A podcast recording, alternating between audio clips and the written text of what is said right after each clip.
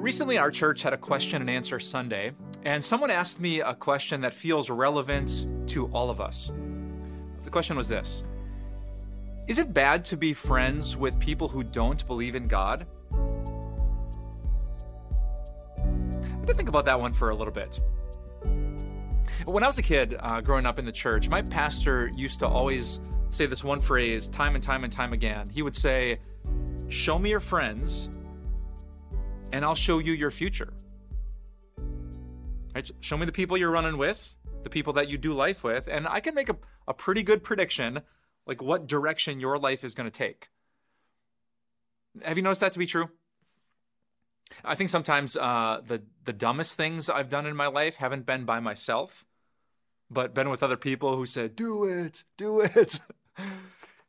and I think of some of the most amazing things I've ever done haven't been just me by myself, but with amazing people who inspired me or led me or encouraged me. So I, I love this question. If if you're a Christian, like I'm a Christian, if we want to glorify God with our whole life, then this is pretty relevant. Should we do life with? Should we be friends with? Should we invest tons of time into people who don't share our beliefs or our values? Well, today I don't just want to give you my opinion on that question. I want to share a few thoughts from this book, from the Bible. In 1 Corinthians, uh, the Apostle Paul was writing to a church that was dealing with all kinds of, of problems, some of which they received from their culture, their, the friends around them.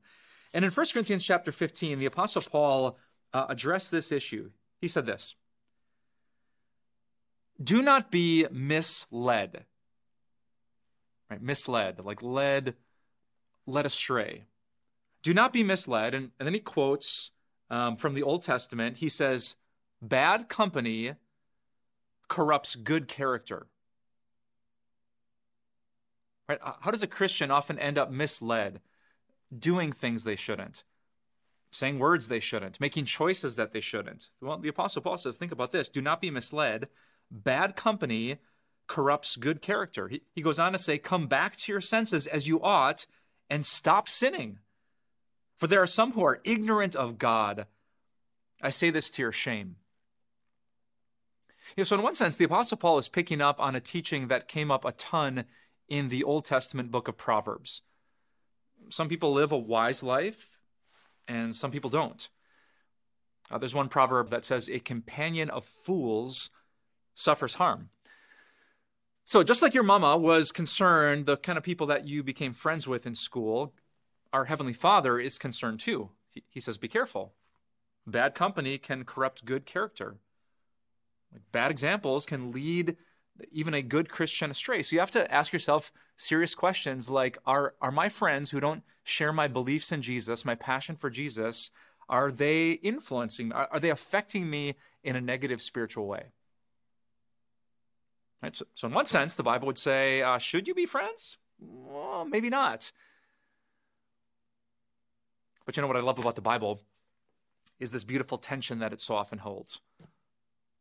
Because there's passages like the ones that Jesus spoke in Matthew chapter 5. Do you remember these famous words? He said, Let your light shine before others, that they may see your good deeds and glorify your Father in heaven. Right? Let, let your light, the light of God, the light of your faith, the light that you get from Jesus, let it shine before others so that they can see the good things you do and glorify God in heaven. Or think of Jesus saying, Go into the world and preach the good news of the gospel to all creation. And you probably figured out the best way to preach the gospel is with people who know you, who may be like you, who who trust you, who who you've done life with. And so, you know, the Bible has this big push too, like, yeah, love the world.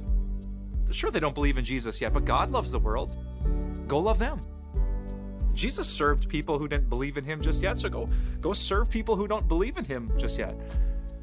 You know, everyone is nice to their own people, but Jesus calls us to be nice and kind and loving to all people. Even love your enemies, he said. And so the Bible pushes us almost to this extreme of showing God's unconditional love to people who are so far from the things that we believe and the values by which we behave. But if we let our light shine before them, maybe they're going to see our good deeds. Maybe they're going to notice our faith. Maybe it's going to draw them to Jesus, and they, like us, will glorify your Father in heaven. So, back to the question Should you be friends with someone who doesn't believe in God? The Bible's answer is well, it takes a lot of wisdom. You might have to ask yourself if someone's a, a bad influence that's leading you astray. You might have to be careful and end that friendship. And maybe with someone else, you can be the influencer of them, showing them the good deeds of God and the amazing Savior that we have. Should you be friends? Think deeply, think biblically. That's what the Bible says. Hey, it's Pastor Mike. A really small step that could be a really big blessing to our ministry and to the kingdom of God is you taking just a second to rate and review this podcast. You probably know how algorithms work. More people get to hear about this podcast, and most importantly, hear about Jesus when you do. So thanks for helping us out, and may God bless you today.